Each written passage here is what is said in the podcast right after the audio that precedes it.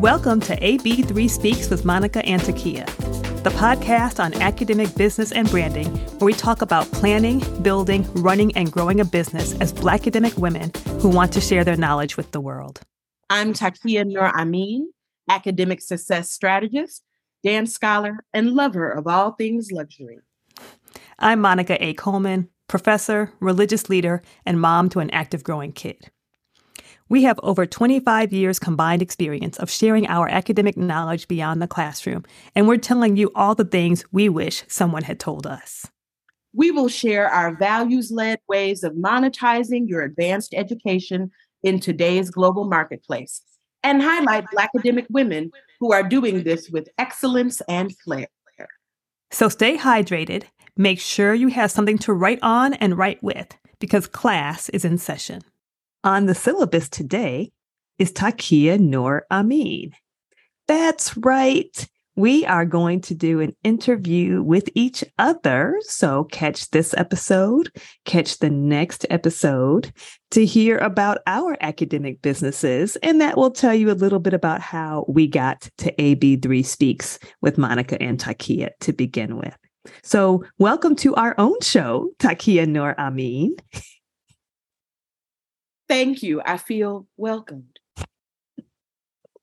Oh, this is going to be so much fun because I know so much of your story. But, you know, every time we talk, I hear something or we share something that I didn't know about you. So we ask all of our guests, and I guess you're a guest on the show today, to tell our audience about your own academic journey, your academic training, what your specialty is, but also how you got there. I'm always happy to talk about this because um, it's not, at least in my estimation, a common place to end up for people who have the kinds of academic interests that I had. So um, I'm originally from Buffalo, New York, which, if you are around me for more than 30 seconds, you know, and you know that it's a thing I'm very proud of. My mother was a teacher in the Buffalo Public Schools, and my father was a security guard at the main branch of the Buffalo Public Library. So I always tell people if there's anything I know, I know classrooms and libraries. Um, I was a young person who really loved dance. My mother was a theater and language person. My mother loves poetry and the magic of storytelling and words. My father was the music person. My father loved jazz and diasporic music and was a really intense lover of, of, of music and sound. But the thing that always made the most sense to me was dance. A lot of my earliest memories are of being four and five years old and dancing to my parents' records and them bribing me to go to bed because I wanted to stay up dancing. And they would have to promise me that I could dance the next day if I went to bed on time and things like that. Um, I was pretty academically inclined all through school, graduated high school early, always did well. I was an advanced placement uh, student and international baccalaureate student. Um, but, and, and because of that, other people were always making comments about what I should do. She should be a doctor. Um, she should be a lawyer. Um, she needs to figure out a way to go into corporate and make a lot of money. None of that spoke to me. What spoke to me was Black performance, musical theater, dance, anything that had to do with being on the stage. And so my undergraduate degree is in dance from the State University of New York at Buffalo. Um, I did spend my sophomore year of undergrad at Howard University studying in their dance department. I went on to do a master's of fine arts in arts administration at Virginia Tech. At that time, I know it's because I thought maybe I would have a dance company or school. Um, even though I was sort of dreaming about writing about dance, you know, nobody tells you you can be a dance scholar on career day. So I w- I hadn't really worked that part out yet, even though I can remember being an undergraduate student in a dance history class and reading so much about whiteness and Eurocentricity and thinking to myself, maybe one day I can craft a kind of scholarship that changes this dominant narrative in my discipline. But I wasn't sure how to do that just yet, even in my master's. So I did a master's of fine arts in arts administration. I learned so much about the part of the arts that isn't performance, the part that's about fundraising and development and planning and strategic thinking. That was very exciting to me. And after I finished my master's, I actually worked in student affairs at Virginia Tech. I ran two cultural centers. Um, I worked in outreach at our Race and Social Policy Research Center. And I was invited to teach in history and Africana studies, which definitely um, ignited the bug for further academic training. And I'd been dreaming about doing a PhD in dance studies for a long time by then, but I was very intimidated by it, by it. Nobody in my family had a doctorate. To me, getting a PhD sounded as possible as building a ladder to the moon. It just how how do you do that? How do you do any of that? But I know libraries. So surely if it's a thing worth doing, someone's written a book about how do you get a PhD. So I spent time in the library looking at books about grad school and going to Barnes and Noble and sitting in the cafe and looking at those big books about graduate education and decided to apply to a program that I'd been looking at for a long time. So I applied to do a PhD in dance studies at Temple University, and I was accepted into that program as a future faculty fellow. I also, in addition to completing the doctorate in dance studies, completed a graduate certificate in gender and women's studies and also a graduate certificate in teaching for higher education. And um, I think that trajectory, even you got the paper, girl. Okay, go ahead. I got all the papers, right? I got all the papers. And I know part of that came out of um, my own desire to deepen my research skill set, but also I never wanted to be in a situation where someone could keep me out of the room because I didn't have a PhD or because I didn't have an MFA, particularly when it came to wanting to advocate on behalf of my students. I wanted to have access to all the places that I might need to be in to do that. And that academic training really gave me the access that I wanted. And what do you do now? Well, now, you know, I, in addition to being a fantastic podcaster, with you, I am a DEI director at a land grant university in the South. And it's exciting to be working in the DEI space, even in this moment where commitments around equity and inclusion are attack are under attack in this country. It's exciting for me to be working in the DEI space, even in this moment where commitments to equity and inclusion are under attack in this country precisely because it is a space that allows me to bring everything I know how to do to bear on my work. Um, what I know about community building and engagement from being in the arts, what I know about research and developing frameworks from my work in arts administration, what I know about supporting faculty, staff, and students from my work both in student affairs and as a faculty member for many years. I get to put all of that in my blender and take it to work every day to assist the institution where I work in meeting its goals around DEI at the intersection of its academic mission. So DEI is very hot right now. You you did not share that I know a bit about is you know many of us who get PhDs were just kind of trained like the place you're supposed to go is a tenure track job in a research one university, uh, despite the fact that there's so many other things to do in academia and outside of academia with a PhD. How did you get to the DEI space from dance scholar? You know, part of it, I think, was just serendipity because a big piece of my personality is I have a real strong desire for stability and consistency. And I think when I was dreaming about growing up and being a professor, I thought to myself, at least in part, well, this is a way for me to be in the arts, but to do it in a way that has stability and consistency and health insurance and I'll just be a professor teaching my classes, living in a little house somewhere, and I'll be very happy and my bills will be paid on time and I'll have a quiet life and everything will be fine. And my life has been not quiet in, in any of those ways that I imagined. Um, I think what really catapulted me into the DEI space was the fact that before we were calling it that, I was doing that kind of work in my field anyway. I was always challenging institutional norms, even, even as a faculty member um, in the professional societies associated with dance studies.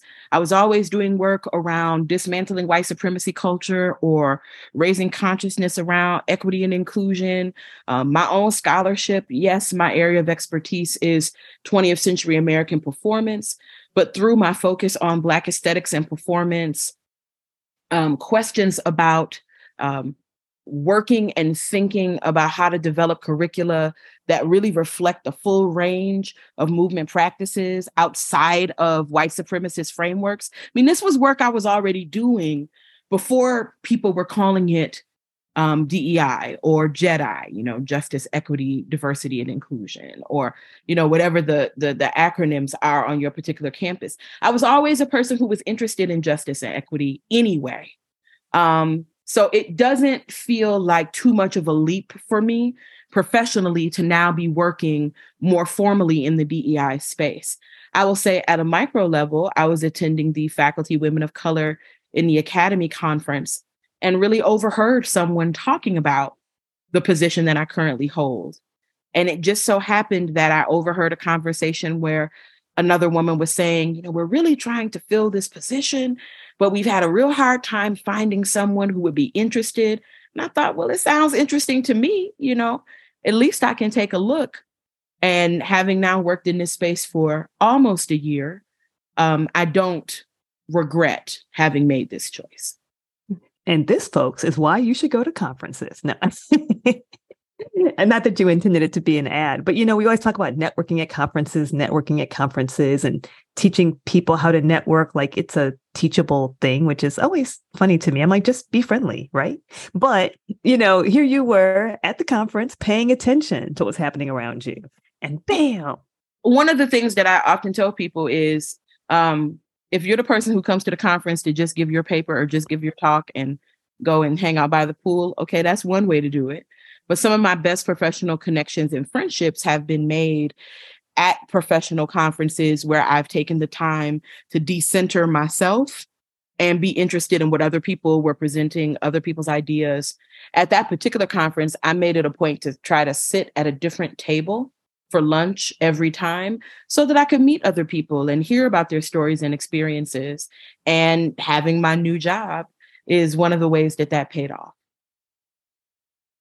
So, you also have an academic business. This is what brings us here. Tell us about your academic business.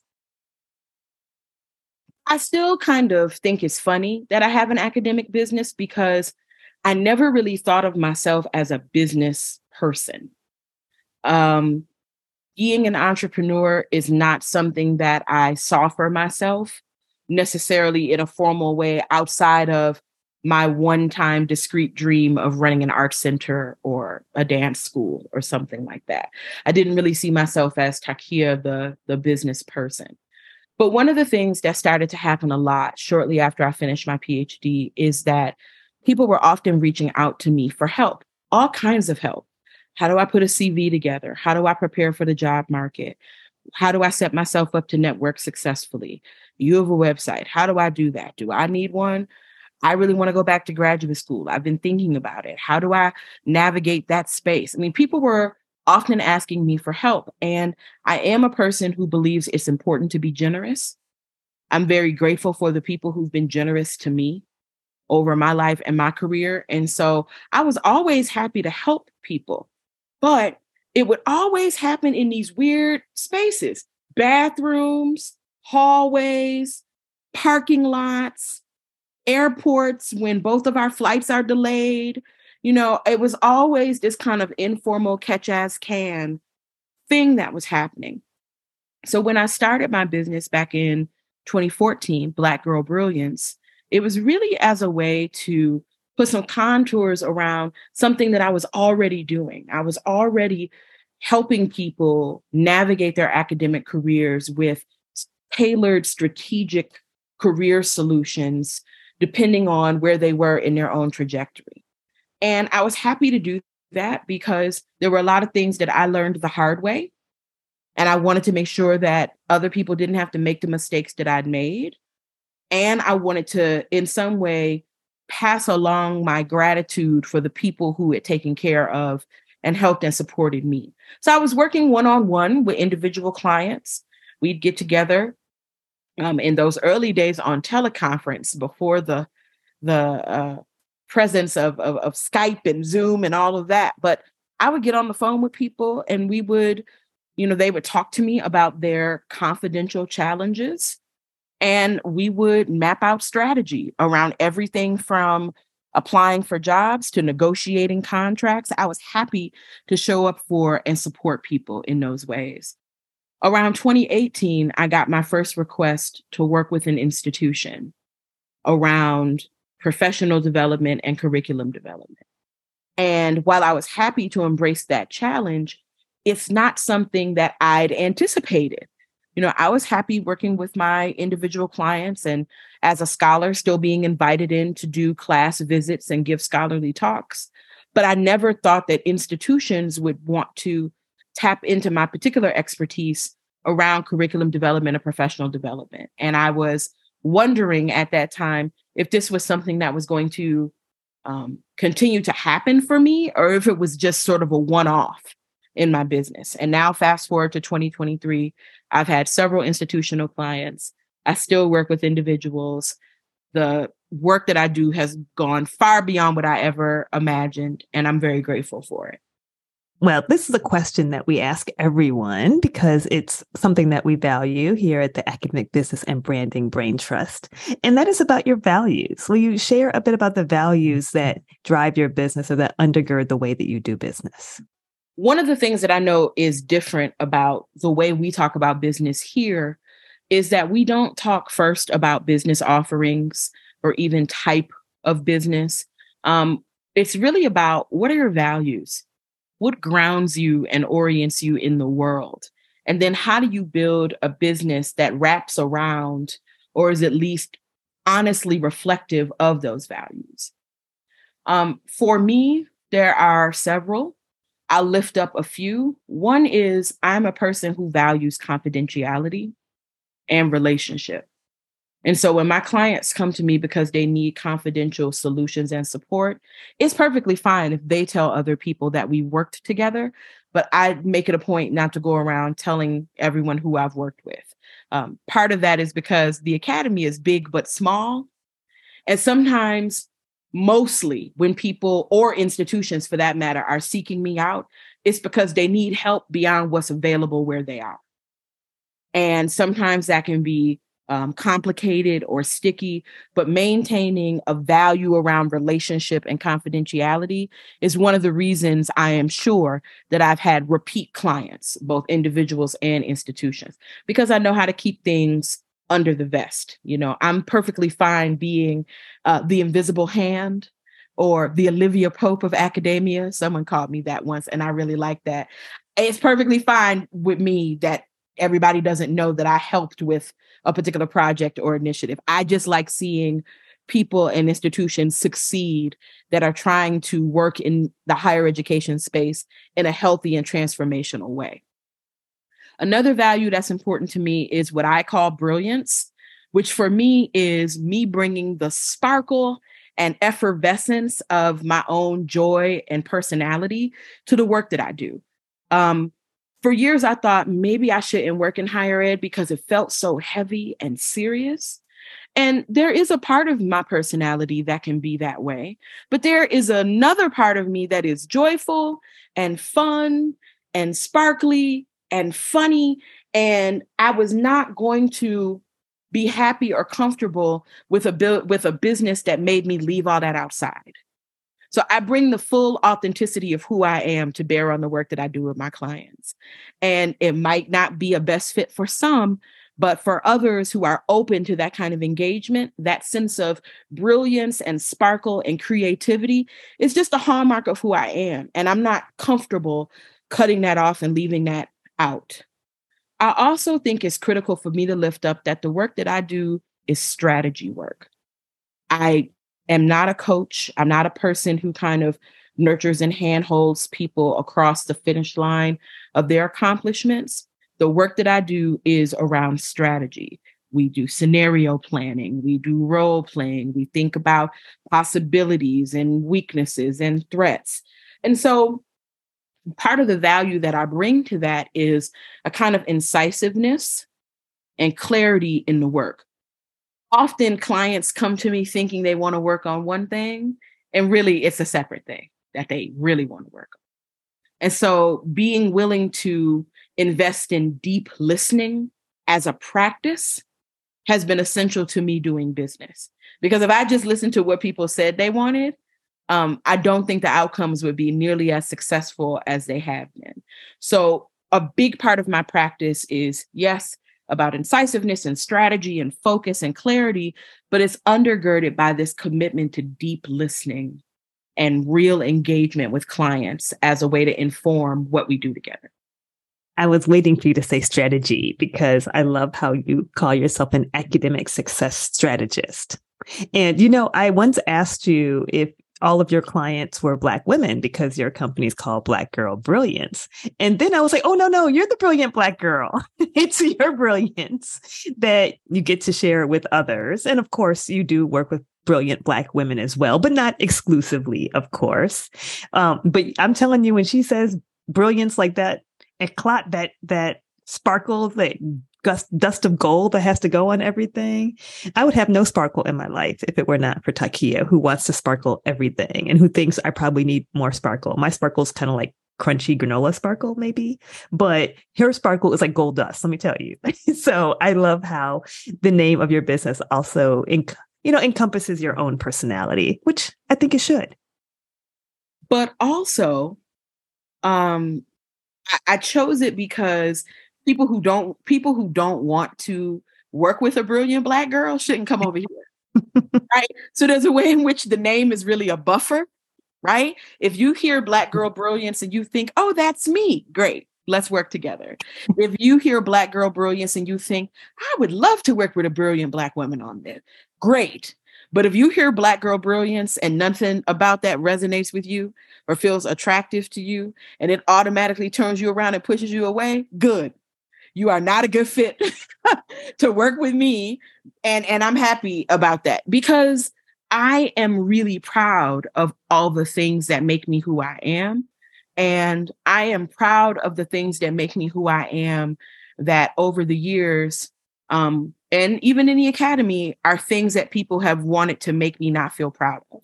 You know i'm from a city that is often referred to as a kind of punchline or as a sort of nowhere place all of my degrees come from public universities. I didn't even know that was a thing to be scoffed at until I got deeper into the academy and realized that there are some people who really look down on that. Where I come from, getting any kind of education mattered, let alone where you were able to get it.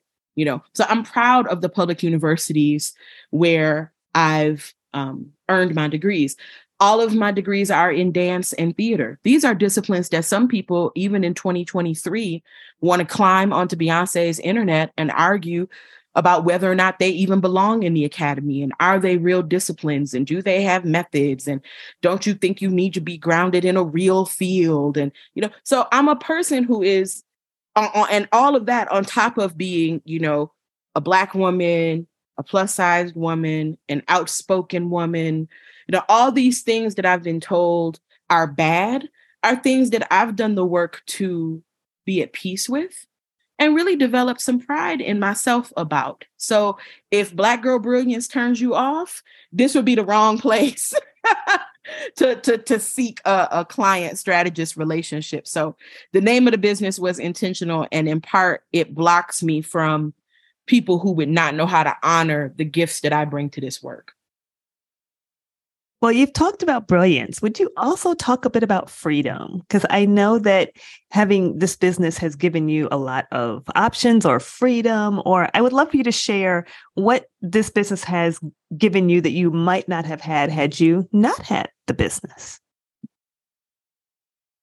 I know that I mentioned earlier the part of myself that really craves a kind of stability and security. And that's true. But there's another part of me that has never been good at feeling micromanaged or having people tell me what to do.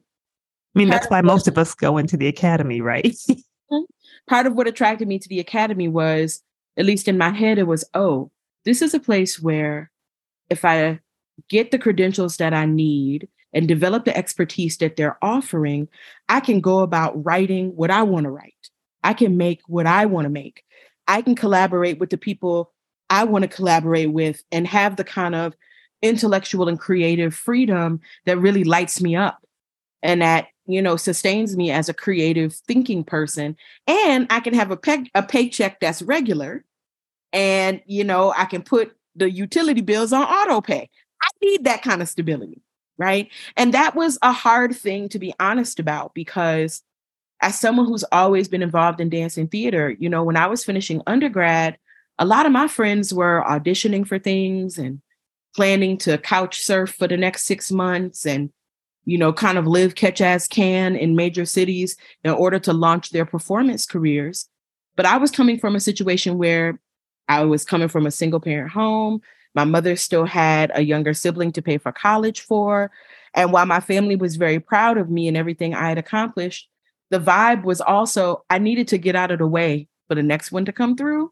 And I needed to hurry up and get some stability on my own. So there's a part of me that really values stability and security. But I also value the freedom to do what I want to do on my terms almost as much as I value that stability and security thing. And so having my business has allowed me to cultivate both right? It brings in more money that I can uh, direct in my life to where I need and or want it to be.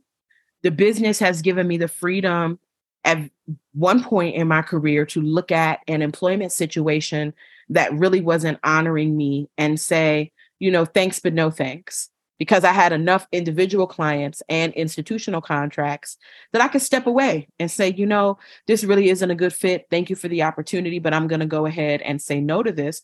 I built up enough business and reputation that I could stand on my own two feet and provide myself both the stability and the freedom to not only take care of myself in a material sense, but also give myself the freedom to conduct my life on my own terms. And that felt really huge. I, I, I often say to people, you know, you walk differently when you have enough money to tell people kiss your behind. You just, you do. When you know that um, you're not working a particular position out of need, but because you want to be there, the way you approach the work comes from a much more empowered place. You know, I often use the metaphor you're driving that car from the front. You're not trying to drive that car while you're sitting in the trunk. And so having my own business and other business endeavors um, makes it so that I can have both the freedom and the stability. I can have the security and the flexibility because I, I'm a personality that, in order to feel healthy and well, I really need both. So, how did you learn to do business? I mean, we understand how you had the skill set to do the content, right? To talk with people and to guide them in certain ways and to strategize and even with institutions. But how did you figure out the business part, right? Because that's kind of what brings us to this podcast to begin with. If I'm being completely honest, and, that's what I want to be with our listeners, I'm still learning the business part. Okay, so hear that, everybody out there in podcast landia. Even though I've been at this since 2014 in a range of ways, I'm still learning the business part. Um, having all of my advanced degrees didn't position me to to to do that part. Um, and I did what I always do. I read books. I went out on the internet. I took people's webinars. I signed up for people's teleconferences.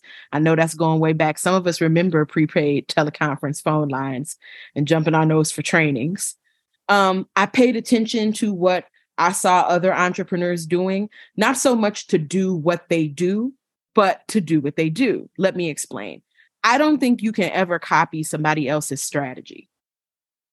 It's like if you came and took one of my syllabi, you know, someone took one of my syllabi, they still couldn't teach my class because there is a creativity and an innovation and a selfhood that I bring to and embody in that work that's just mine. So even as I was looking at other entrepreneurs, um, maybe I wouldn't copy another person's system, but I could say to myself, well, this person has a system for XYZ. I need a system. You know, when I talk about being inspired by others, that's what I mean. You can emulate the form of what someone else does, but not the content, right? You learn from the form and you, you infuse it with your own content. But I will say a lot of my learning around business has been really catch as can because there weren't resources really available that were thinking about Black women at the intersection of higher ed and entrepreneurship. And so I was always in a position where I had to tailor whatever I was learning back to my own context, sometimes more or less successfully. Any book that I read, I would have to take the content and go, okay, what does that mean for the space that I'm in? And sometimes I was able to apply those lessons with more or less success. But much of it has been, you know, I don't mind admitting, very catch as can, because I didn't have available to me the kind of support that we're now trying to make available to others.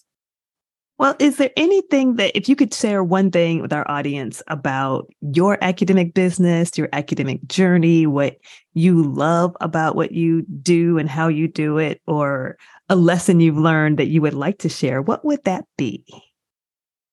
I know that this might sound new age to some people or soft in a certain way.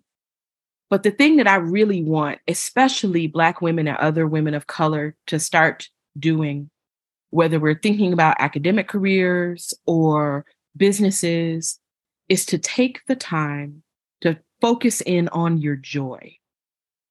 What makes you really happy? What makes you feel downright effervescent? If we shook you out of a dead sleep at three o'clock in the morning to do something, what would make you not mad about that because you were going to do the thing that you really loved?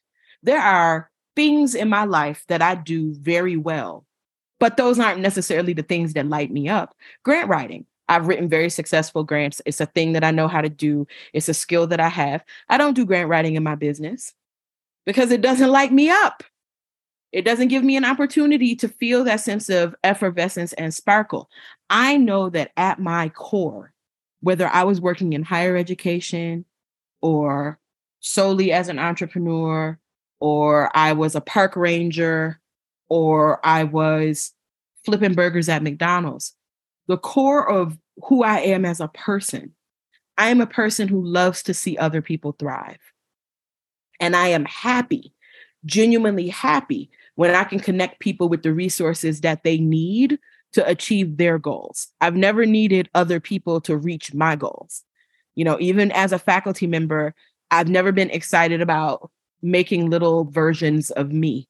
Making little copies of me has never been the goal or the thing that excites me. What excites me is hearing about other people's dreams and other people's goals and saying, I know just what you should read, or, oh, I know someone you should know, or I've done that. Let me walk you through these 10 steps that'll help you do that better. That fills me with such a sense of meaning and purpose and happiness in my life. So if you're thinking about striking out and building a business, just, you know, start paying attention to the to what I call sweet spots. Make a note on your phone or somewhere that you can always get to it. And when you have those moments that feel sweet and fun and bright and effervescent, write them down. Take note of them. I'm happy when I'm working with X person. Oh, I'm happy when I'm working with graduate students. Oh, I love when I get to work outdoors. I love when I get to work with people from XYZ background. Oh, whatever it is, start paying attention to those sweet moments in your life so that then you can craft your next step in such a way that those moments are not happenstance. They're not few and far between. You begin to build a life where you have more of those sweet moments together and up against each other because you've crafted your own kind of world around that. Pay attention to your joy. It is not ancillary to your career or to your business or to the things that you want to achieve. It is the core of it, it is the lifeblood of it. And none of us want to be out here leading joyless lives. We do not. Well, where can people find you? We know where we can find academic business and branding brain trust, but where can we find you, Black Girl Brilliance? Yeah, the best place to find me is at my website. You can always find me www.takiyahnuramin.com. Everything you need is there to connect with me on social media or to send me an inquiry. And that is the case for both institutions and individuals. Look forward to hearing from you. Well, thank you for being on our podcast as a guest, not just as a host. And I hope you all enjoyed learning more about how we have come, at least how Takiyah has come to this side of academic business and branding brain trust. Until next time. Thank you. Thank you for joining us for this episode of AB3 Speaks with Monica and Takiyah. We do this podcast because we want to serve and support Black academic women's entrepreneurial dreams. So, subscribe and leave us a rating and review on iTunes or Spotify or wherever you listen to your podcast. We read every one, and this will help others to find the show. If you're looking to take the next step in your career, go to blackademicbraintrust.com where you can join our amazing community and get our free resource on the 12 questions you should ask yourself before becoming a Black academic entrepreneur. Our mission is to nurture your entrepreneurial dreams within and beyond the academy and build a business that both sustains and offers you freedom. We look forward to you finding and joining us at blackademicbraintrust.com. Because we want you to win.